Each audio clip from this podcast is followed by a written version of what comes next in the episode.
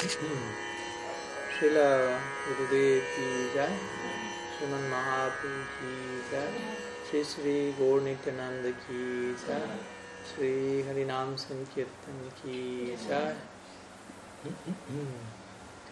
Gaur Bhaktavrinda ki jai, Gaur Preman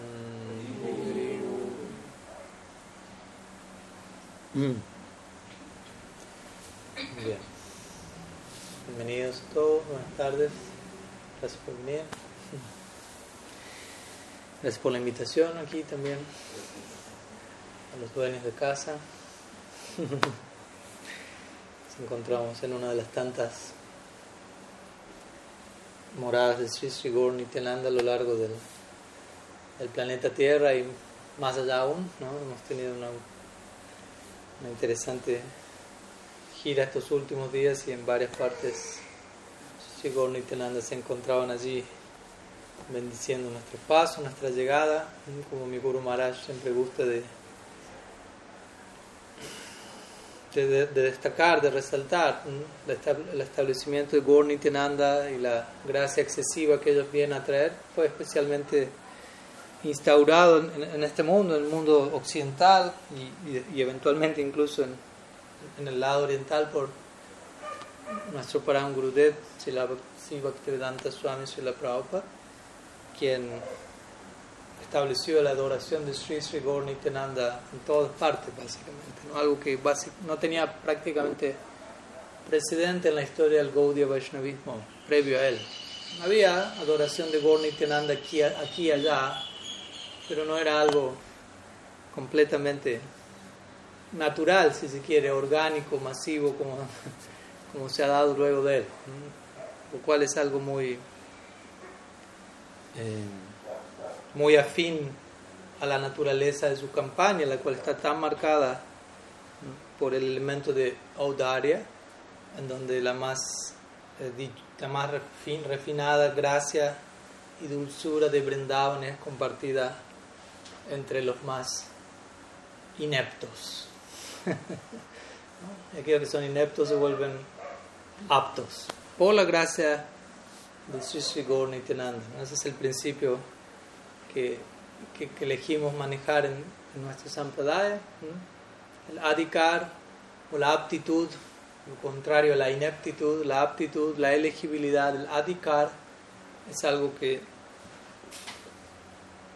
que es recibido por gracia, no nos cualificamos por la fuerza de la misericordia.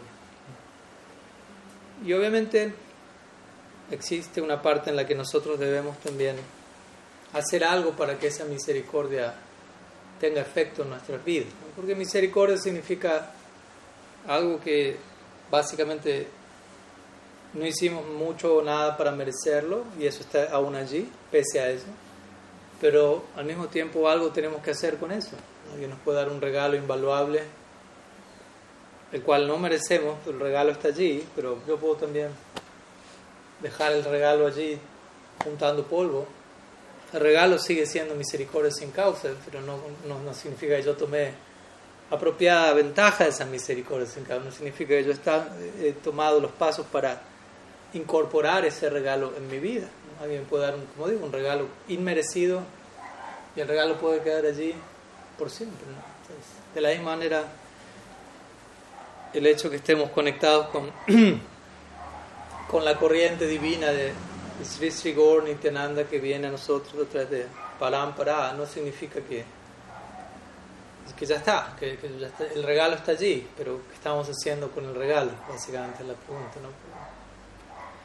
El regalo tiene un propósito, tiene un uso. Como si me trae alguien un regalo de cumpleaños, gracias por el regalo, y lo agarro y lo tiro por la ventana.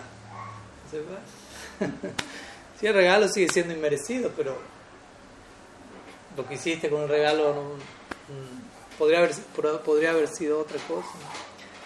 Entonces, que algo extraordinariamente sin causa, inmerecido llegue a nuestras vidas, es, es, es más de la mitad de la ecuación, por decirlo así, pero aún así tenemos que saber cómo ser buenos cumpleañeros y saber qué hacer con el regalo que llevamos.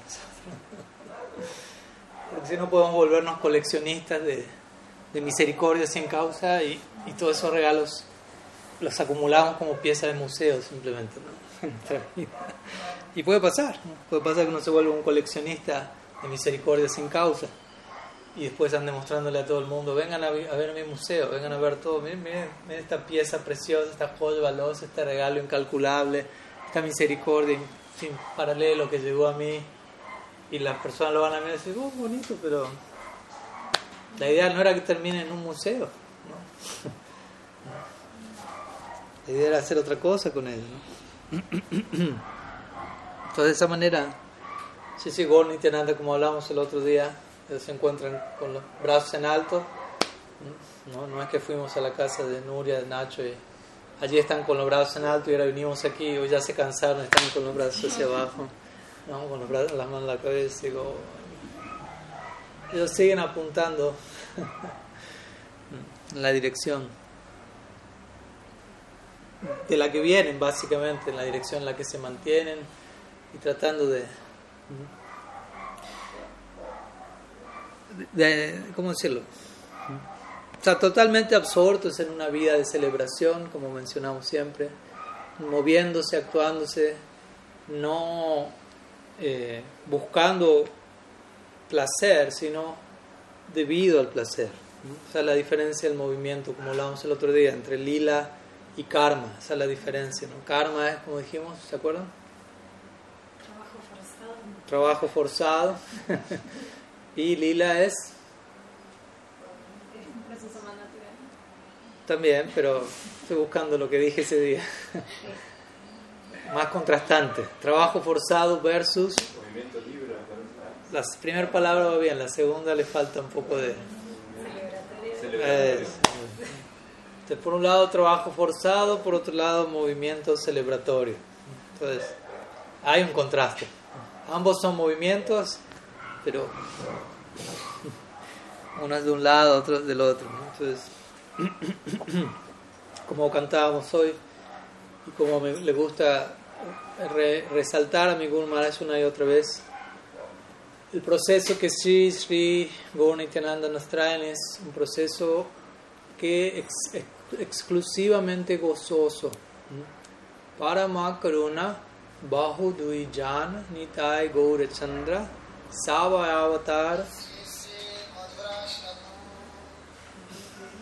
Chandra Savayavatara Adharam Madhuram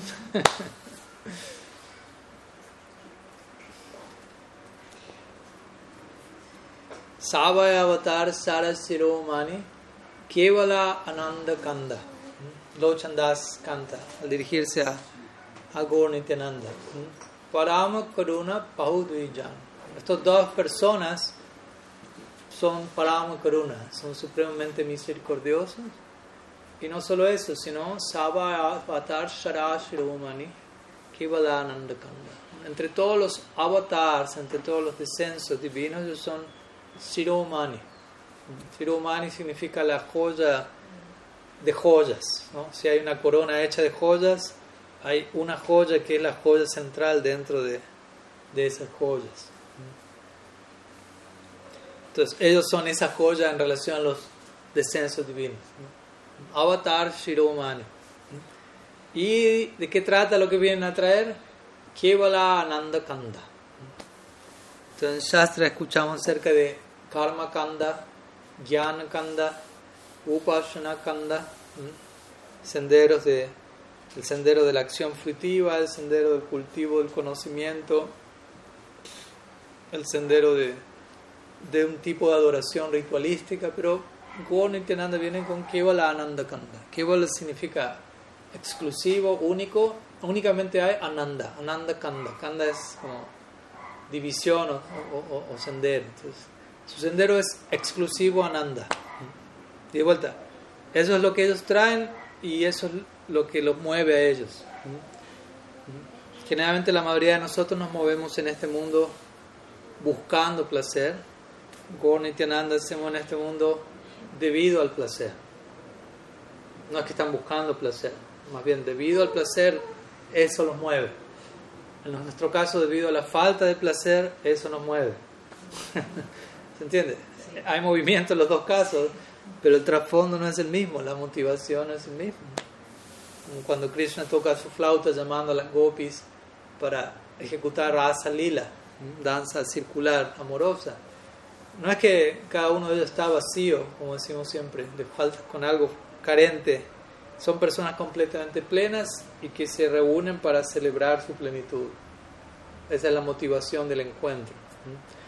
Entonces ellos se mueven, ellos corren el uno al otro debido a la plenitud, al rebalsamiento de Ananda que les acompaña. Y obviamente el resultado de semejante encuentro es que el rebalsamiento alcanza nuevos límites, nuevas dimensiones. Pues no hay límite al rebalsamiento de Ananda. Mahaprabhu lo describe claramente en el primer verso del Sikshastakam. Cuando le alguien le preguntó, ¿de qué va este proceso? Otra forma de decir, Kivala Ananda Kanda, Parambiyate Sri Krishna Sankirtanam. Este supremo Harinam Sankirtan trata de diferentes efectos que se generan a partir de la misma práctica. Y en última instancia él dice, Anandam Buddhi Bhardanam Prati Padam Purna Amrita Ashradanam Sarvatma Shnapanam Param Vijayate Sri Krishna Sankirtan. Entonces, Ananda, Anandam Ambudhi Bhardanam. Uno queda sumergido en un océano de Ananda. Otra forma de decir Ananda. Ananda Bhardanam. Pratipadam Purna Amrita Ashradana. Pratipadam, a cada paso, Pratipadam Purna Amrita Ashradanam. Mahaprabhu estaba pensando, ¿qué, cuál es, ¿cómo logro expresar esto en palabras? Ikshatena Shabdat, dice el Vedanta Sutra. Es, es, imposible poner en palabras todo lo que el absoluto representa, pero hacemos nuestro mejor intento de, de acercarnos lo más posible, aunque aún así sigue quedando corto. Entonces dice Pratipadam Purna Amrita Ashradanam. A cada paso Pratipadam Purna Amrita Ashradanam. Se saborea Ashradan Purna Amrita, la totalidad del néctar de la inmortalidad. Y se intenta recurrir a la, mejor poesía, poesía, disponible para darnos un vislumbre de, de lo que Mahaprabhu viene a entregar, de lo que Gorni Tenanda viene a entregar. Y de vuelta, eso es algo sin paralelo. Por, eso, por ello son Param, Karuna, Mahabodanya, los más generosos, los más compasivos. Están entregando lo más grande, lo más profundo, lo más valioso. Nuevamente, aquel que es del todo inepto. Y tratemos, no se sientan ofendidos por la palabra inepto. Inepto simplemente es no apto. No apto. traten, ¿qué, qué cualifica, menos de mi parte, qué cualificación hay para hacerle los honores a semejante sustancia, que es la joya prístina de toda joya de la trascendencia. Y aún así eso sigue golpeando la puerta de uno. Entonces de ahí se espera que nosotros podamos, uh, ¿cómo decirlo? entablar un diálogo con el Departamento de la Misericordia sin causa en términos, en términos realistas, por decirlo así, en términos de quién se está acercando, qué es lo que está llegando a mí y quién soy yo y quién estoy invitado a ser mediante esa visita, ¿no? Y, cómo, cómo trabajar con esta misericordia, cómo convivir, como decimos siempre, con, con una sustancia que, que nunca voy a merecer, básicamente. Cual es algo muy, muy exigente en un sentido, ¿no? traten de entender eso, tratar de o sea, tratar de vivir con algo que únicamente voy a merecer es completamente agotador. ¿no? Básicamente decir, me mantengo en el ámbito del karma forever. Solamente voy a actuar en el marco de lo que yo merezco, causa y efecto. Yo hago esto y quiero, quiero la reacción justa de mis actos. Los, los santos empiezan a temblar. No, no, no pida eso. No, no sabe lo que, lo que le va No tiene idea lo que eso implica. En otras palabras, no tiene idea el desastre que usted aún es. no, no, tiene idea todavía qué tan mal guiado se encuentra. ¿no? Y de vuelta, esto no es para insultar a nadie, sino simplemente para, con valentía y con, con integridad, reconocer qué tan poco sabemos respecto a, a la mayoría de las cosas. O sea, si nos sentimos incómodos cuando alguien nos dice, usted prácticamente sabe nada acerca de todo, es nuestro problema, porque es una realidad. es más lo que ignoramos que lo que conocemos.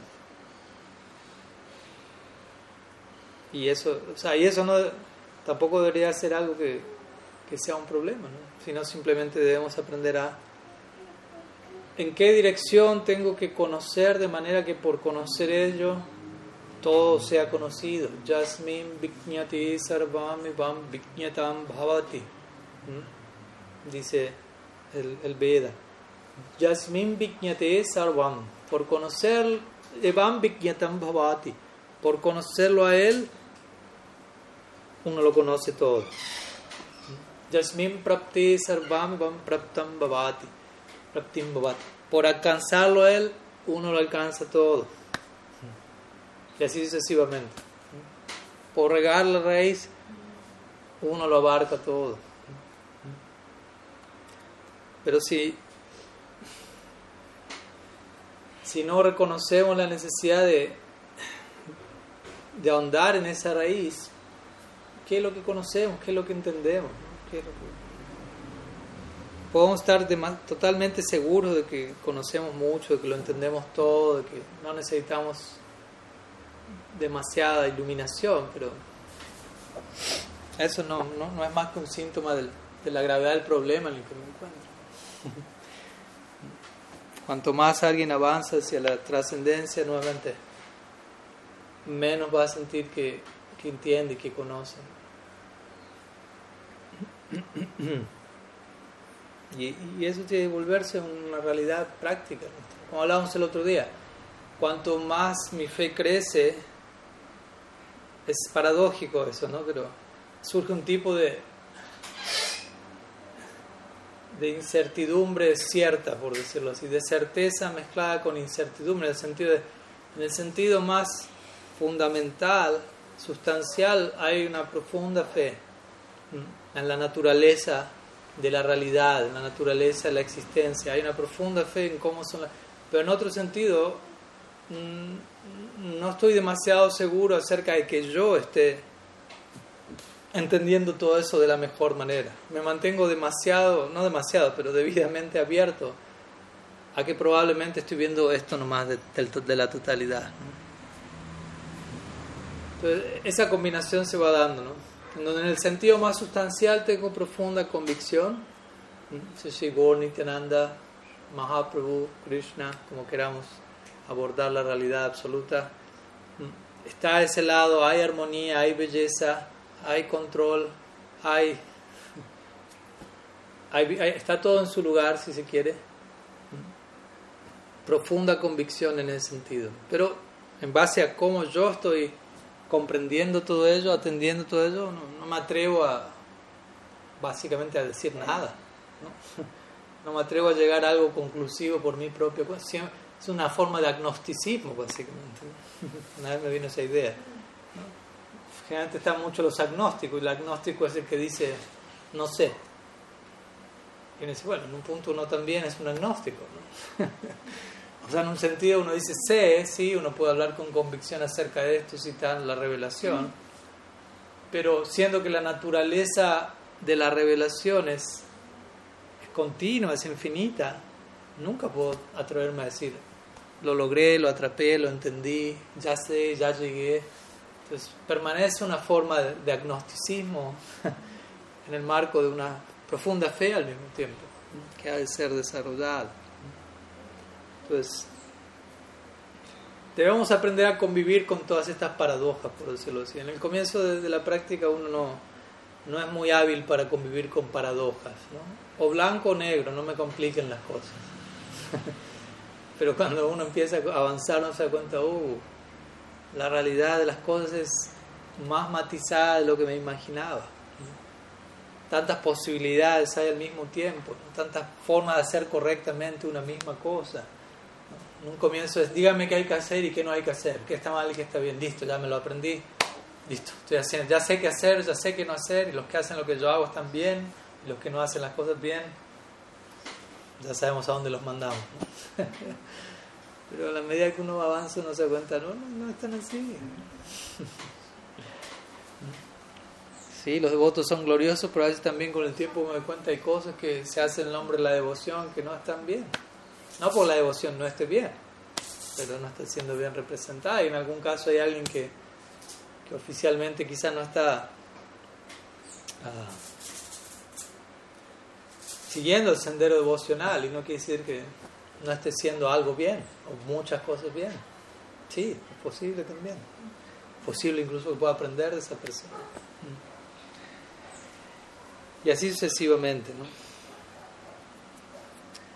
Las paradojas son, son necesarias para, para templar nuestro, nuestra fe, básicamente. Una fe que no, no, no puede tolerar paradojas es una fe débil todavía, es una fe infantil, digámoslo así, en donde solamente creo en algo que es un, unilateral, monocromático, unidireccional, sin, sin sorpresas, por decirlo así, sin cosas inesperadas. Pero esa no es la naturaleza del plano superior.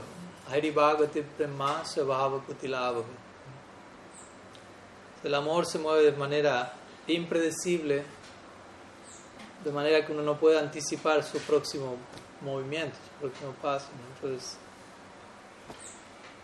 ¿Qué, tipo de fe tenemos que desarrollar para mantenernos en contacto con lo impredecible? Impredecible significa, no sé qué, qué va a pasar al siguiente momento, no sé, agnóstico, pero al mismo tiempo tengo una profunda fe y convicción de que sea lo que fuere, que pase, es lo mejor que podría estar pasando.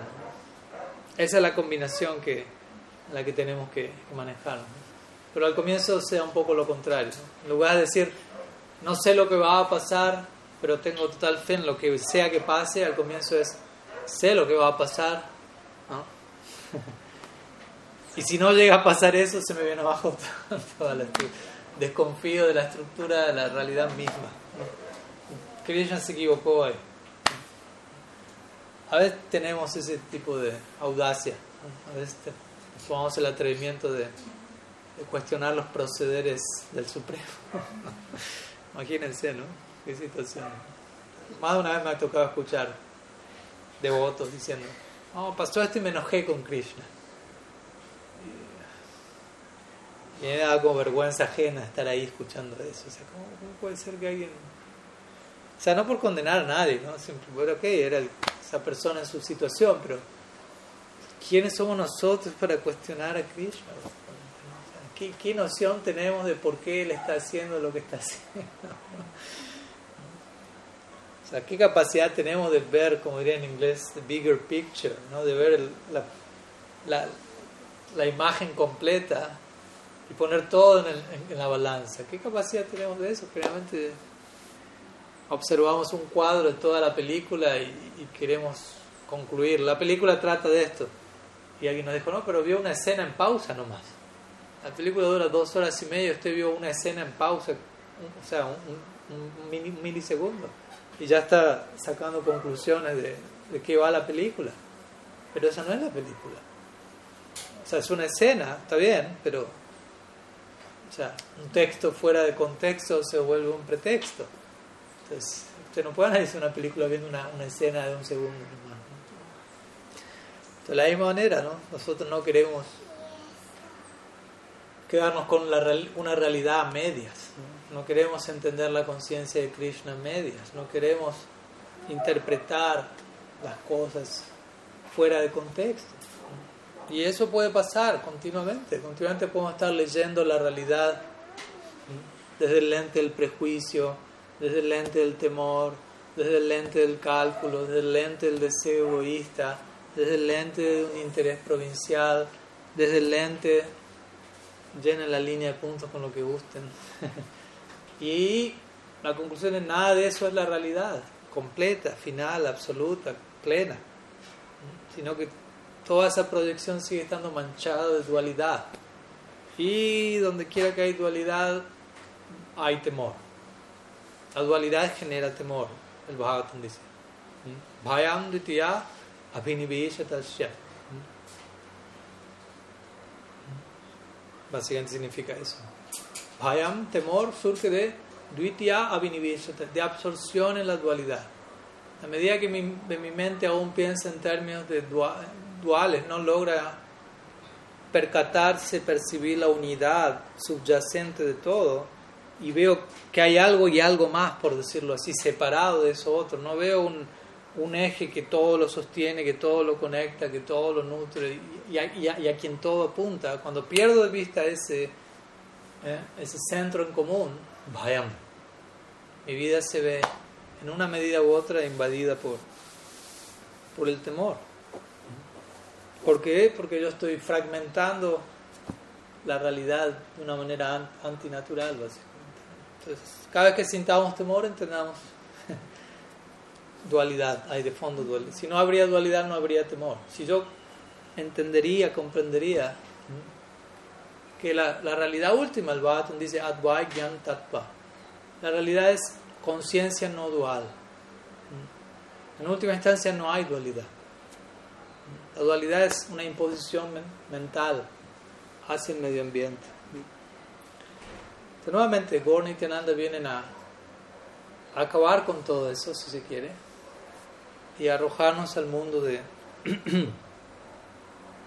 del éxtasis, de la nanda, pero tenemos que dejarnos arrojar, por decirlo así. Entonces, en eso consta ser un sadhaka, como decíamos hoy en la mañana, tratar de, ya no me acuerdo la frase de la mañana, no sé lo que estuvieron ahí. una de las tantas definiciones de sadhana que dimos. La disciplina necesaria para no abandonarnos a nosotros mismos. Traicionarnos. Ahí va. En, conjunto ahí salió. Hoy salió esa definición. ¿Qué es sadhana bhakti? Adoptar la disciplina necesaria para no traicionarnos a nosotros mismos.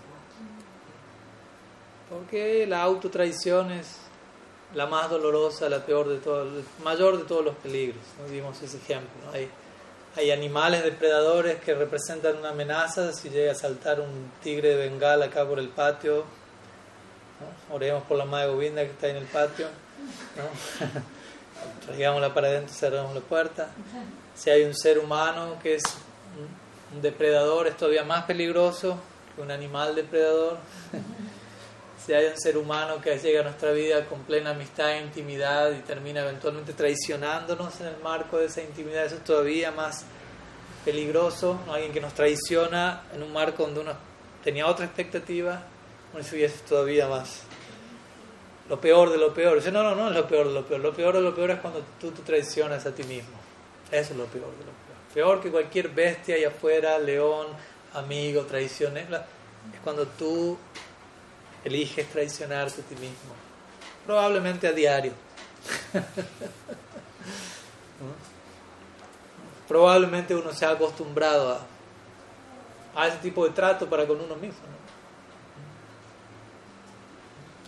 De saber que ciertas cosas eh, debo hacer, he de hacer, incluso digo que las voy a hacer, digo que las estoy haciendo, pero secretamente hay traición. Hay un ideal pero traiciono el ideal. De vuelta, sin querer demonizar a nadie, simplemente analizando una posible debilidad que aún nos acompaña. Entonces necesitamos fuerza para dejar de, de traicionarnos a nosotros mismos, básicamente. Es muy importante tratar de, como decimos, disciplinar nuestra existencia para que la autotraición ya no sea una, una opción, una alternativa. De esa medida podemos medir nuestro progreso, ¿no? La medida que cada vez me contradigo menos a mí mismo, cada vez me traiciono menos a mí mismo, cada vez puedo sostener mis ideales, mi integridad más y más, más y más sustancialmente. Estamos abrazando la gracia y la misericordia de Gorni manda.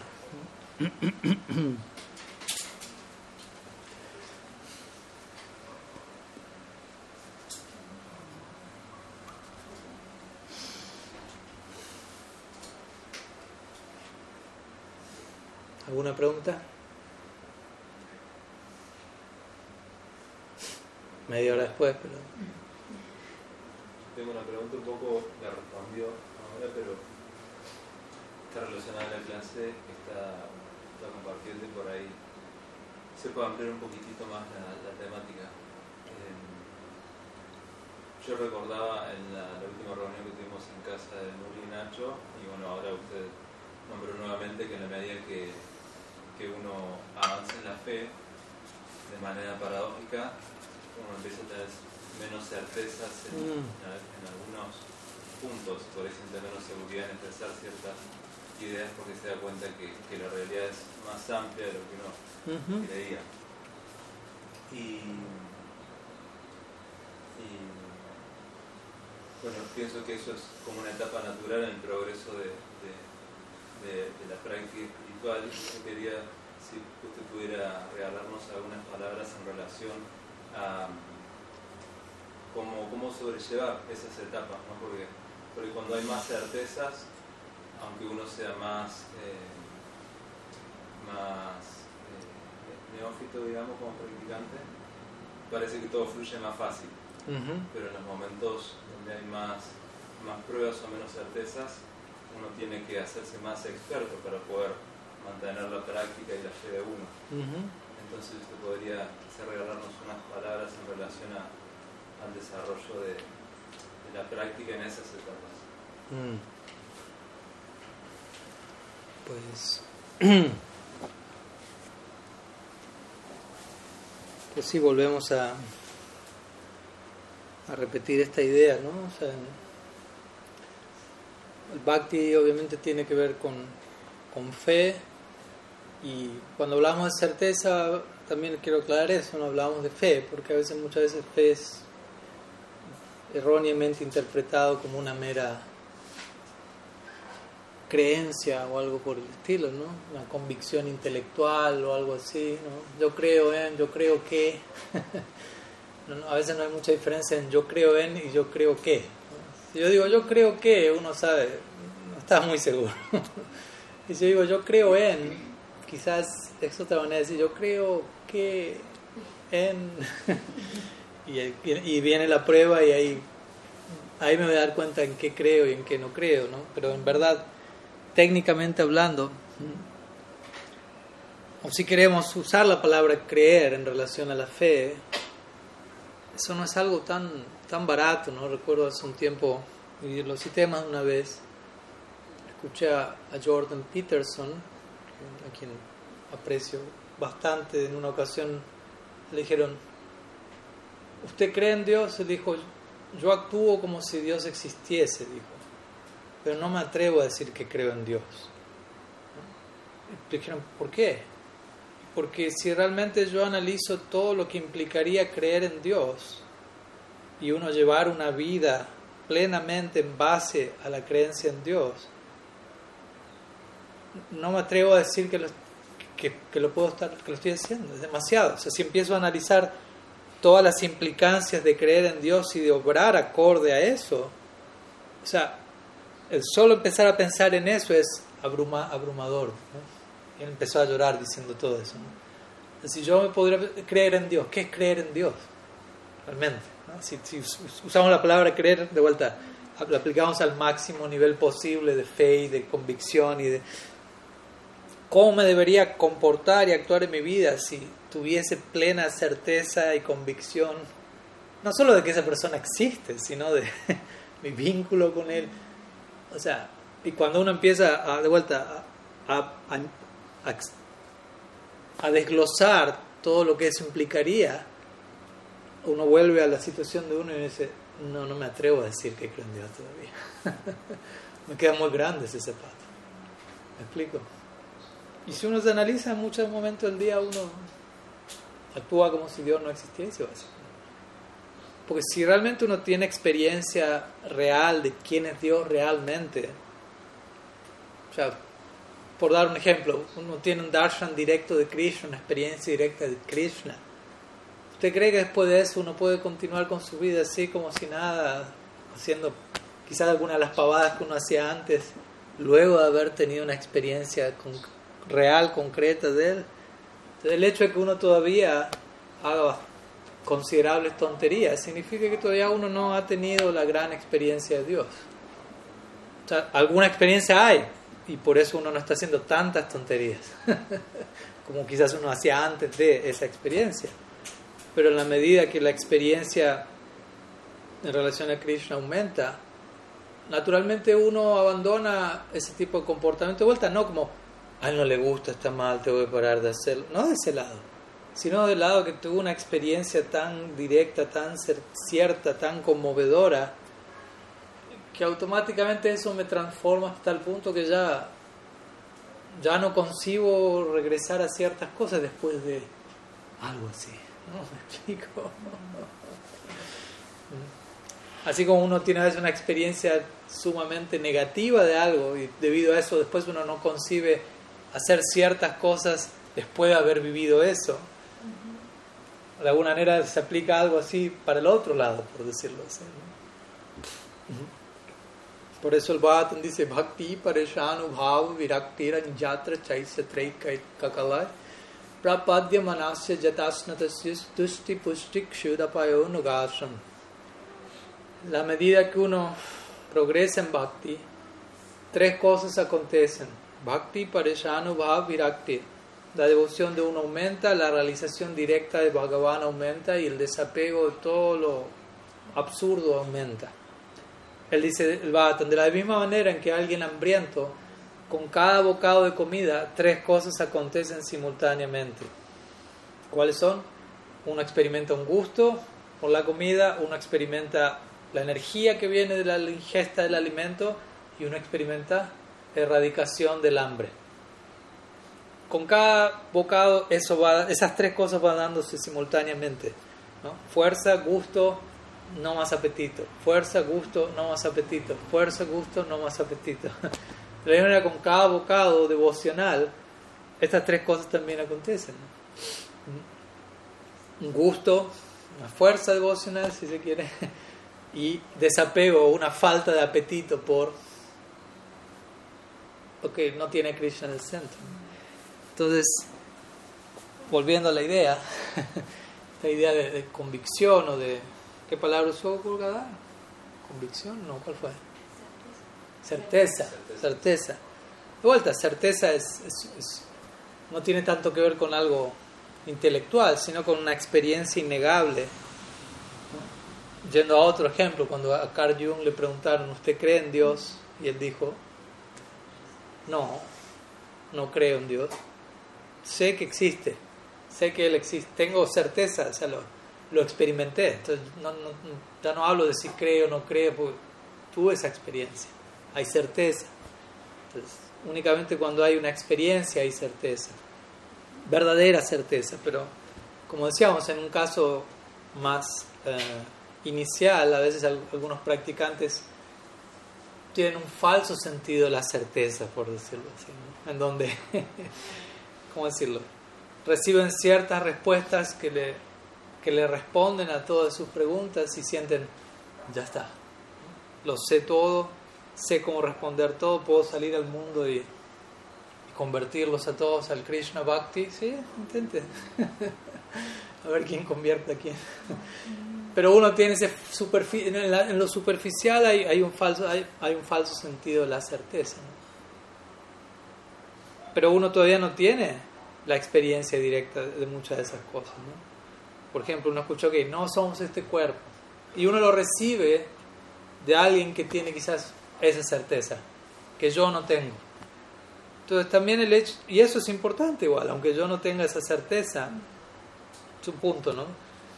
Yo creo que a todos nos ha pasado, escuchando harikata de labios de personas realizadas y, algún concepto sale de sus labios con realización, con certeza. Y nosotros no estábamos en ese nivel, pero la certeza de esa persona llega a nosotros y, eso impacta en nosotros.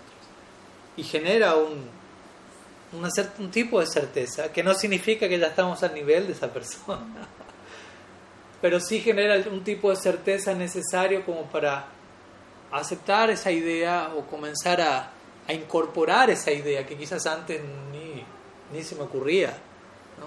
por decirlo. Quizás antes nadie me dijo nunca, somos conciencia, no somos materia. Yo no vivía nomás siguiendo las demandas de la lengua, del estómago, del espejo, de los sentidos. Ya, eso soy yo, esa es la vida, bla, bla, bla. y de repente escuchamos a con certeza, con realización, diciéndome, no somos este cuerpo, por decirlo así, somos conciencia. Y yo nunca ni siquiera había pensado en eso, pero llegó a mí con certeza.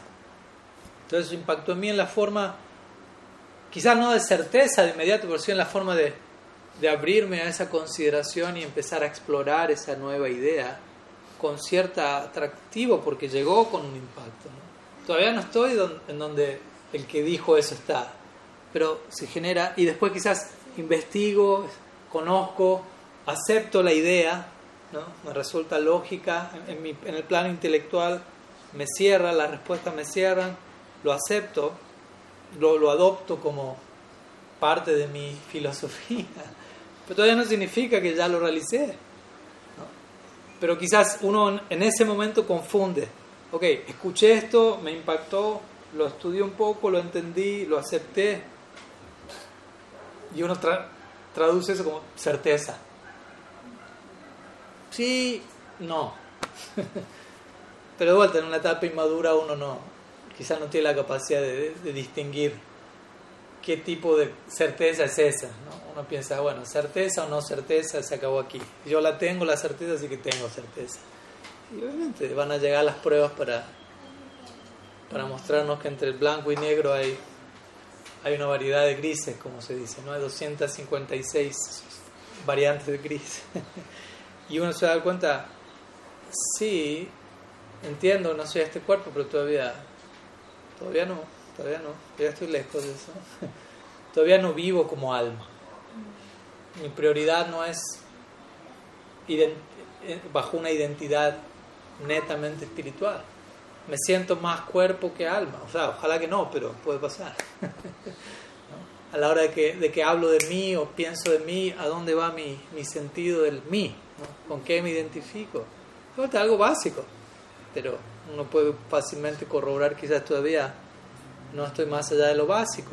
Y de vuelta no es para sentirse mal, simplemente es para saber dónde estoy. O sea, tengo que tener la valentía de, de decir, quiero saber dónde estoy. No me importa dónde, me, dónde estoy, o sea, en el sentido, quiero saber dónde estoy. Y quizás la respuesta sea completamente bochornosa, pero prefiero saber dónde estoy y que sea lo más bochornoso que creerme que estoy en un lugar donde no estoy y, no enterarme de dónde estoy realmente. No, no, no quiero ese. Al menos si sé dónde estoy, es en una posición rústica y precaria, ya puedo establecer un punto, dónde estoy, y dónde quiero estar. Entonces ya puedo progresar desde ahí. Por más precario que sea donde esté, ya sé dónde estoy. más que tener una idea ficticia de dónde estoy y no puedo progresar porque no intento progresar desde un lugar donde no estoy. ¿Me explico? Si yo estoy sobre idealizando mi propia posición y desde ahí quiero hacer progreso, no hay ningún progreso. ¿Por qué? Porque estoy tratando de progresar de una posición en donde no estoy en realidad. ¿Me explico? Si yo estoy en Anarta Nibriti y yo pienso, estoy en Asakti, así que aquí es Asakti, tengo que progresar hasta Bhava. Y, e intento. Pero no estoy ni en uno ni en el otro todavía, ni en Asakti, ni en Bhava, ni, ni en. Tengo, tengo que ir a donde estoy y desde ahí. Entonces, de vuelta, puede ser doloroso, puede ser incluso bochornoso, vergonzoso para el ego. Muchas veces uno todavía tiene muchas estas luchas de. o este, esta influencia egoica de perfección, de, tratar de, de forzar una situación que todavía no llegó, de tratar de situarme en un lugar donde todavía no, no, no, no puedo estar. O sea, si yo intento forzar una situación, significa que no estoy listo para esa situación todavía. El, mero hecho de estoy tratando de forzar esa situación indica, esa situación no es para mí, o la estoy tratando de forzar. Si fuera, si estaría listo para esa situación, ya estaría ahí. Si yo ya estaría listo para Bhava, Sakti o lo que fuere, ya estoy ahí. Ahora si yo intento, oh, tengo que estar ahí, tengo que estar ahí. Entonces, es, de vuelta, en un comienzo hay lugar para uno creerse algo que no es. Vishwanath Chakravarti Thakur en pocas palabras lo define como Utsahamayi. El dice es uno de los síntomas de inestabilidad en el bhakti. Usted está entusiasmado, pero está entusiasmado por las... ¿Cómo decirlo? su, entusiasmo no es sustentable. no está entusiasmado por las verdaderas razones por las que debería estar entusiasmado. Pero le damos un, un periodo para que se dé cuenta de eso. Hay momentos para eso. es un entusiasmo kindergarten, por decirlo así. Como, como kindergarten le, alcanza, por decirlo así, le sirve en su experiencia kindergarten. Como adulto va a ser totalmente disfuncional. ¿No? Como decíamos el otro día, ¿no? Para un niño uno le da un chupete y ya, fiesta, celebración. Alcanza eso, estoy, estoy satisfecho. Y está bien, no, no le va a decir al, niño de tres años, deberíamos, deberías estar entusiasmado con cosas más sustanciales. El niño lo va a mirar como diciendo, otro chupete. Entonces, hay un periodo en el que ese nivel de entusiasmo, desde una perspectiva absoluta, que ese entusiasmo no es la gran cosa, pero en ese, para ese periodo es la gran cosa y es más que suficiente. Ok, entonces Shastra dice, hay lugar para eso, es parte del bhakti, pero cuando llega el día en que hay que soltar el chupete, cuando llega el día en el que hay que madurar nuestro entusiasmo, si yo insisto en seguirme entusiasmando por lo que me entusiasmaba hasta ayer, eso va a ser mm, grave, eso puede ser peligroso. ahí viene esta idea ¿no? de, lo que es la convicción de uno. Uno en un comienzo tenía cierto sentido de la convicción superficial. ok, eso va a durar un tiempo. Y, eso ayuda, en un momento uno se mantiene, uno sobrevive, uno está ahí dando sus primeros pasos. Tengo que entender eso, ¿no? No es que uno va, desde el día uno de la conciencia de Krishna, no es que uno va a entender todo a la perfección, ¿no? O uno va a estar haciendo todo de la mejor manera posible. Es absurdo pensar eso. Es como neurótico pensar que, tiene que ser así. Si fuera así, ya uno estaría en la meta desde el día uno. Y jamás va a pasar eso, generalmente. Pero tampoco uno puede desde el día uno estar taladrándose el cerebro diciendo yo sé que esto no lo es todo, que estoy entendiendo todo a medias y que todavía estoy en kindergarten y que debería estar a aprender a entusiasmarme con algo más. Tranquilo, tranquilo, tranquilo. Ya va a llegar ese momento.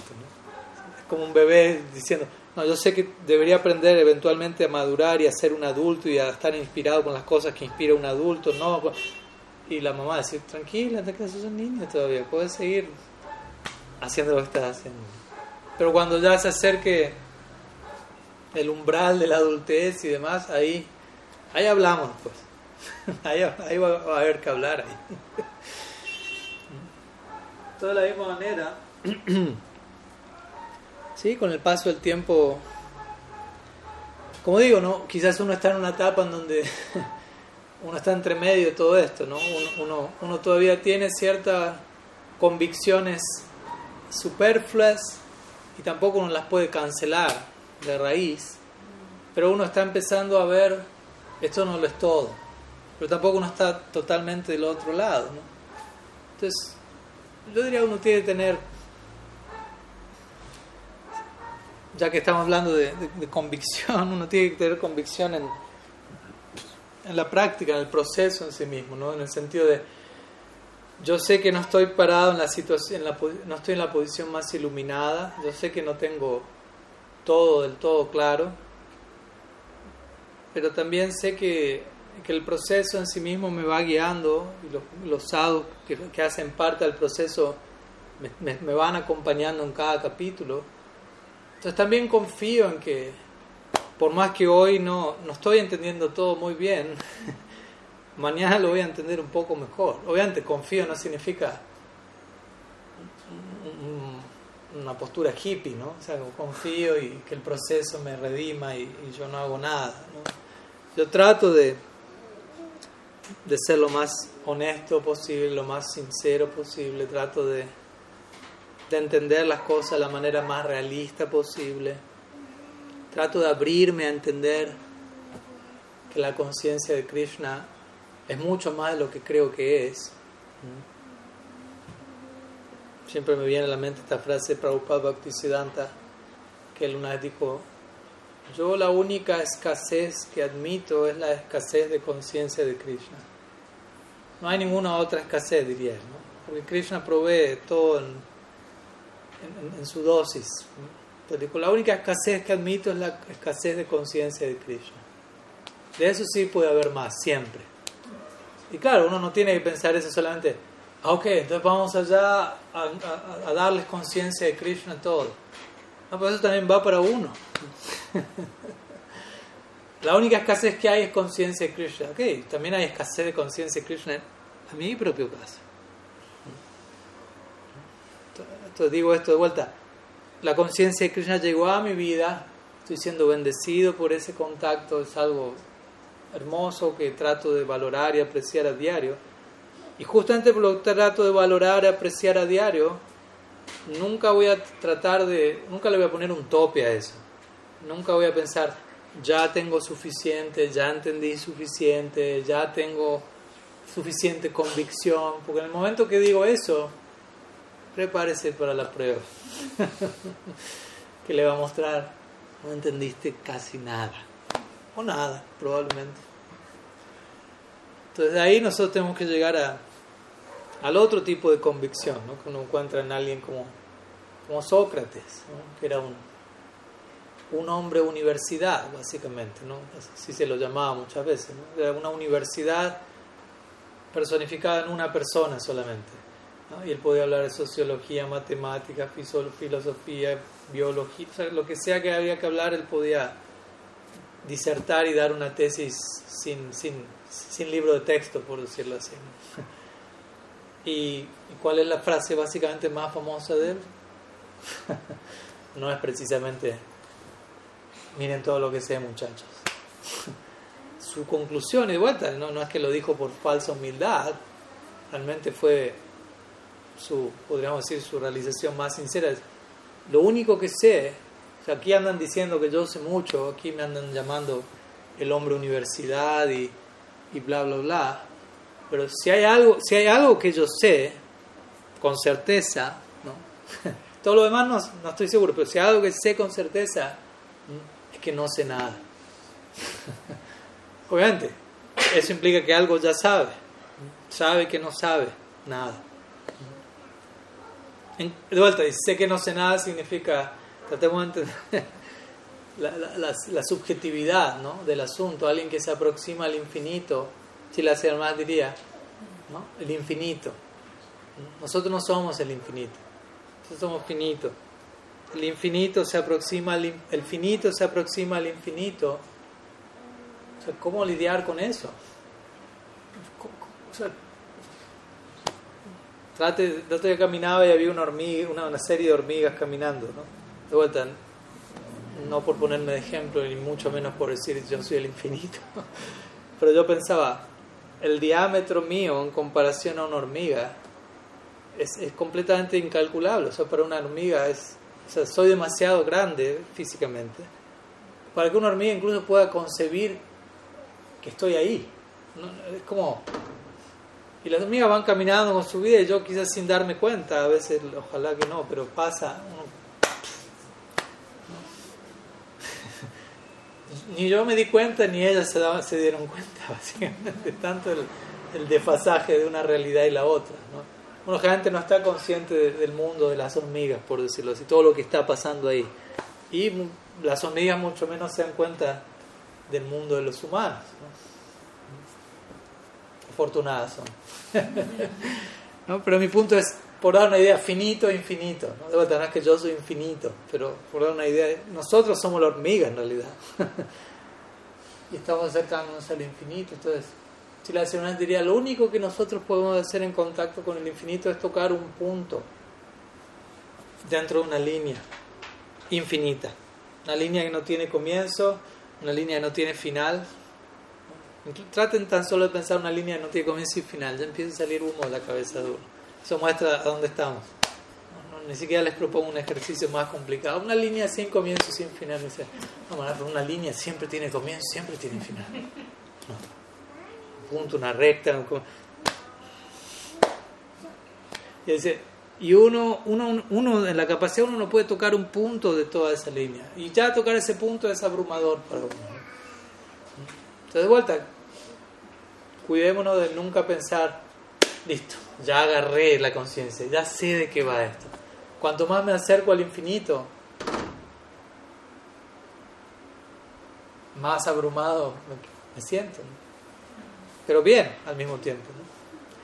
Si me acerco al océano, no es que me siento mal, pero me siento al borde de la no existencia, básicamente. Pues soy así.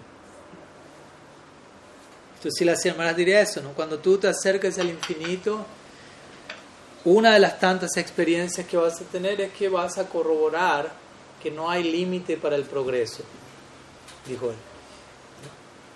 Acercarse al infinito significa... Ah, perdón, no, no, no fue un mensaje subliminal, ¿eh? no hay problema. Sigue, sigue. Sí, así dijo, por acercarte al infinito vas a corroborar, no hay límite para el progreso. Imagínense, ¿no? ¿Qué significa estar en una situación donde no hay límite para el progreso? Nunca puedo, ya está, lo, lo entendí, lo capturé. Siempre está en constante expansión, en constante movimiento. Hay que tener una humildad muy profunda para adentrarse en el infinito. Es abrumante. Entonces, es importante uno ir familiarizándose con la naturaleza de, del infinito, de lo que uno está tratando de estudiar, estudiar, de abordar, de servir, de conocer de alguna manera. Y si realmente uno tiene en claro eso, uno se da cuenta, yo no puedo colonizar ese, ese, territorio, no, no puedo acercarme allí en un espíritu colonizador. Allí es donde viene naturalmente la conclusión, únicamente puedo acercarme ofreciendo servicios esa, es la manera correcta de acercarme al plano superior. Porque el plano superior está hecho de tal manera que yo por mi propia cuenta no puedo alcanzarlo. Únicamente voy a alcanzarlo cuando ese plano elija descender a mí, complacido por mi actitud.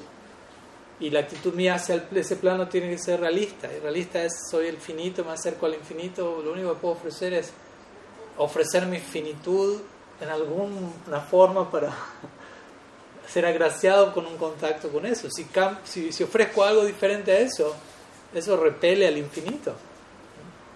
Estoy lejos del infinito. Esa es la única manera, la única manera, la única esperanza de poder recibir la visa desde ese plano. Como si la señora te dice, vamos a hacer un esfuerzo para sacar el pasaporte, pero la visa se nos tiene que ofrecer desde el otro lado, desde el lugar en donde queremos ir. Si queremos ir al infinito, el infinito mismo tiene que darnos la visa y no le va a dar la visa a cualquiera, ¿no? va a hacer una investigación a ver cuál es el trasfondo de este personaje, con qué actitud se acerca, visa concedida, visa no concedida. Entonces, de vuelta, en el comienzo uno tal vez no está tan consciente de, de, todos estos temas y por eso uno exhibe un falso sentido de la convicción o algo un tanto más superficial o un sentido de la certeza un poco de vuelta más más por encima. Y van a venir las pruebas que van a ir aterrizándonos, digamos así, van a ir dándole más realismo a nuestra certeza. Y paradójicamente, de vuelta, cuanto más realismo llegue a nuestra certeza, en un sentido más inciertos nos vamos a sentir en ese nivel en donde no me atrevo a decir que, ya lo entendí, no me atrevo a decir, pero porque me estoy familiarizando más y más con el infinito en realidad. Esa es la naturaleza de familiarse con. En este plano es distinto. Cuanto más uno sabe algo, se espera que uno lo sé todo, lo pero en realidad, incluso si uno aborda el conocimiento material, de, humildemente, debidamente, uno se da cuenta, no hay límite. Incluso la matemática o personas como Isaac Newton, que estudiaba física, son leyes netamente materiales. Y él mismo decía, yo estoy solamente, alguien le dijo al usted llegó al conocimiento, al límite máximo del conocimiento perfecto. Dijo, yo estoy nomás juntando unos guijarros a orillas del océano del conocimiento. ¿no? Todos habían concluido, hoy está la mente más brillante del, del planeta en este momento. Entonces se acercaban a él, wow, el nivel de conocimiento que usted alcanzó es, llegó a la totalidad. Y él dijo, no, no, no, yo estoy juntando un- unos granitos de arena a orillas del océano del conocimiento. Ya fui salpicado por una gotita y pude decir algo, pero entonces, cuanto más cerca uno está de eso, de vuelta, menos seguro uno se siente de, afirmarse a sí mismo en relación a eso. Por eso la señora dice, "In- aumenta tu lado negativo. No de un lado deprímete y, y flagélate, sino del lado de, en relación al infinito, yo no me puedo posicionar positivamente. Aquí estoy yo, yo lo sé, yo controlo, yo veo. Mm, automáticamente desaparecí de, mi contacto con, el infinito. En relación al infinito, yo soy pequeño, yo estoy necesitado de un descenso, de una gracia, de una conexión, y yo voy a implorar desde ese lugar. Y yo no estoy tan seguro de que lo entiendo todo, no estoy tan seguro de, y eso no quiere decir que no tenga fe en la práctica ni en el bhakti, todo lo contrario. De vuelta, cuanto más avanza mi fe en la práctica, en el bhakti, quiere decir, cuanto más yo tengo fe en el bhakti, más estoy dándome cuenta qué tan amplio y profundo es el bhakti. Y cuanto más yo realizo eso, más se genera este contraste de quién soy yo en relación a eso, qué tan pequeño yo soy, qué tan grande eso es, qué tan increíble es la gracia que está llegando pese a todo eso y, y no hay límite para el progreso. Entonces sigo progresando.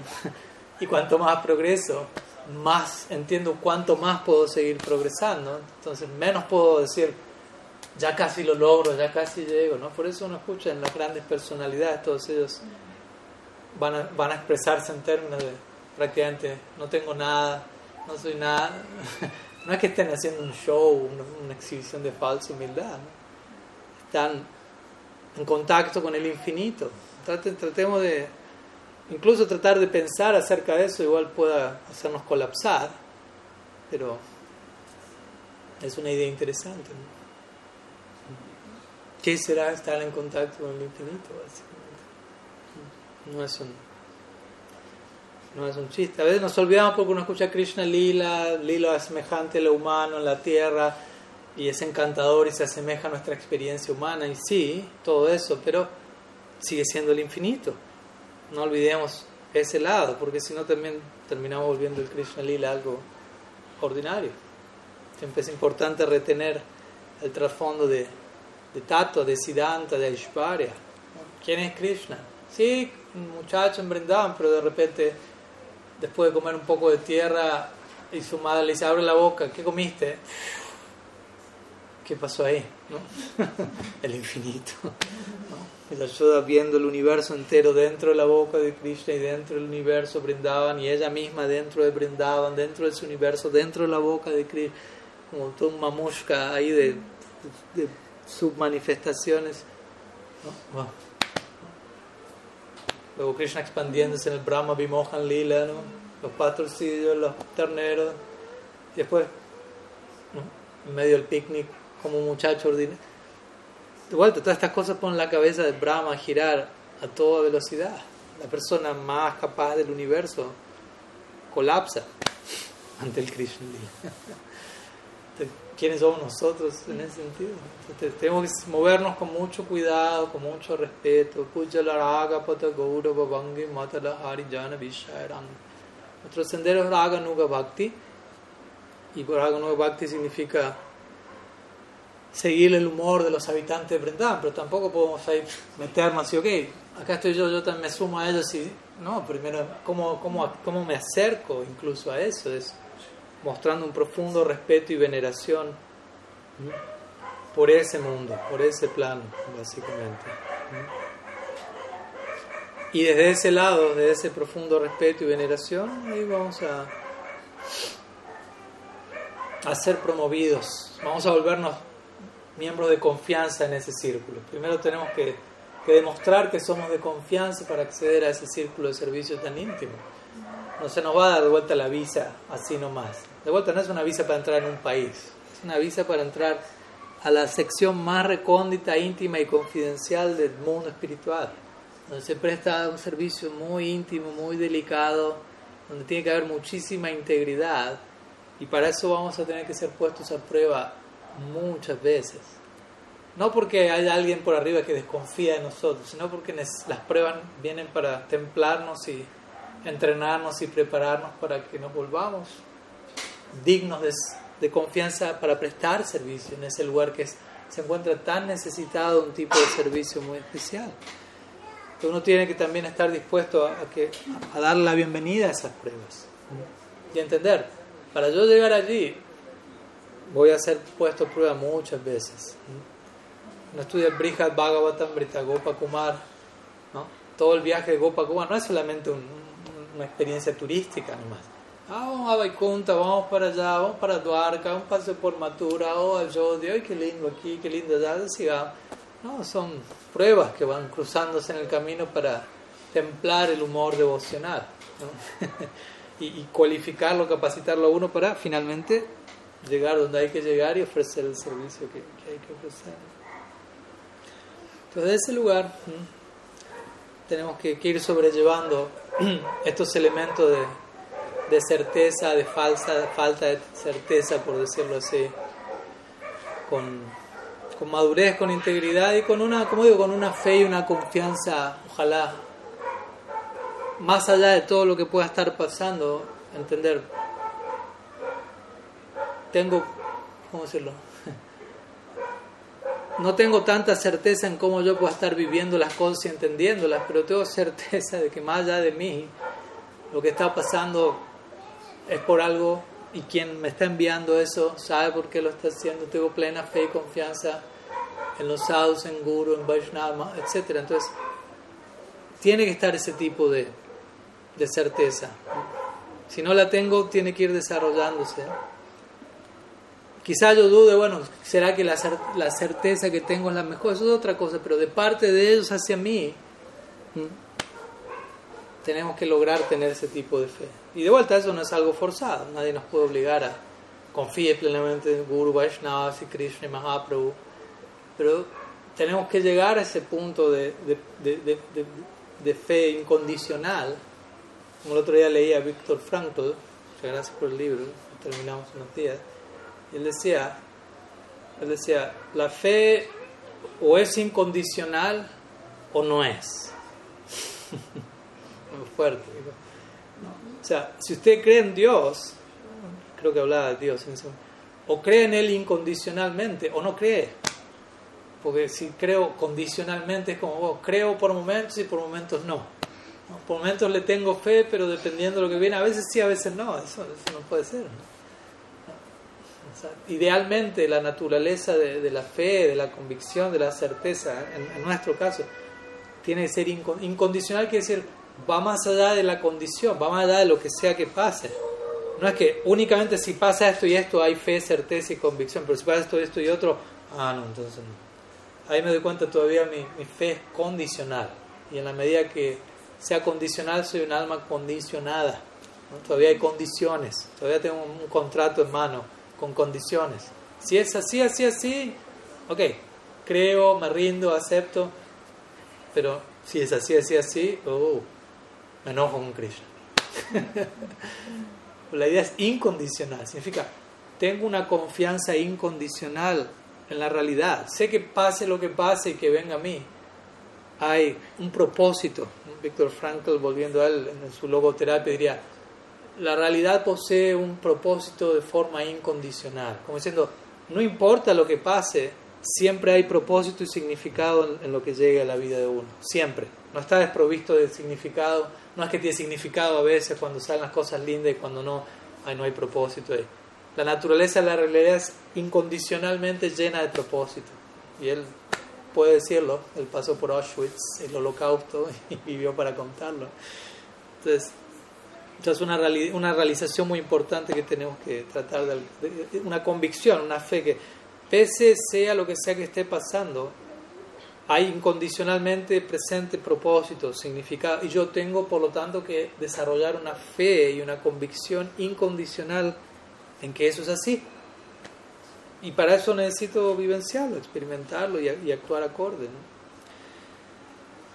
De vuelta, pese a que yo falle, pese a que yo todavía mi idea de convicción y todo sea altos y bajos, al menos tener esa convicción incondicional en que lo que viene hacia mí de parte de, de la realidad de Krishna, de sus agentes, eso es incondicionalmente lleno de propósito, lleno de valor. Tratar de desarrollar esa, esa base, ese cimiento, sobre el cual yo me puedo entregar por completo. porque la, la, entrega es, una, es algo necesario. ¿no?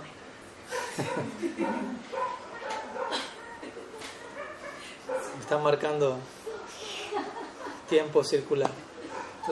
para practicar bhakti debidamente hay que entregarse, ¿no? La entrega, saranaga. Pero ¿cómo yo me puedo entregar si no hay confianza incondicional, convicción incondicional en que todo está viniendo desde un lugar en particular? Entonces, es importante llegar a ese punto, ¿no?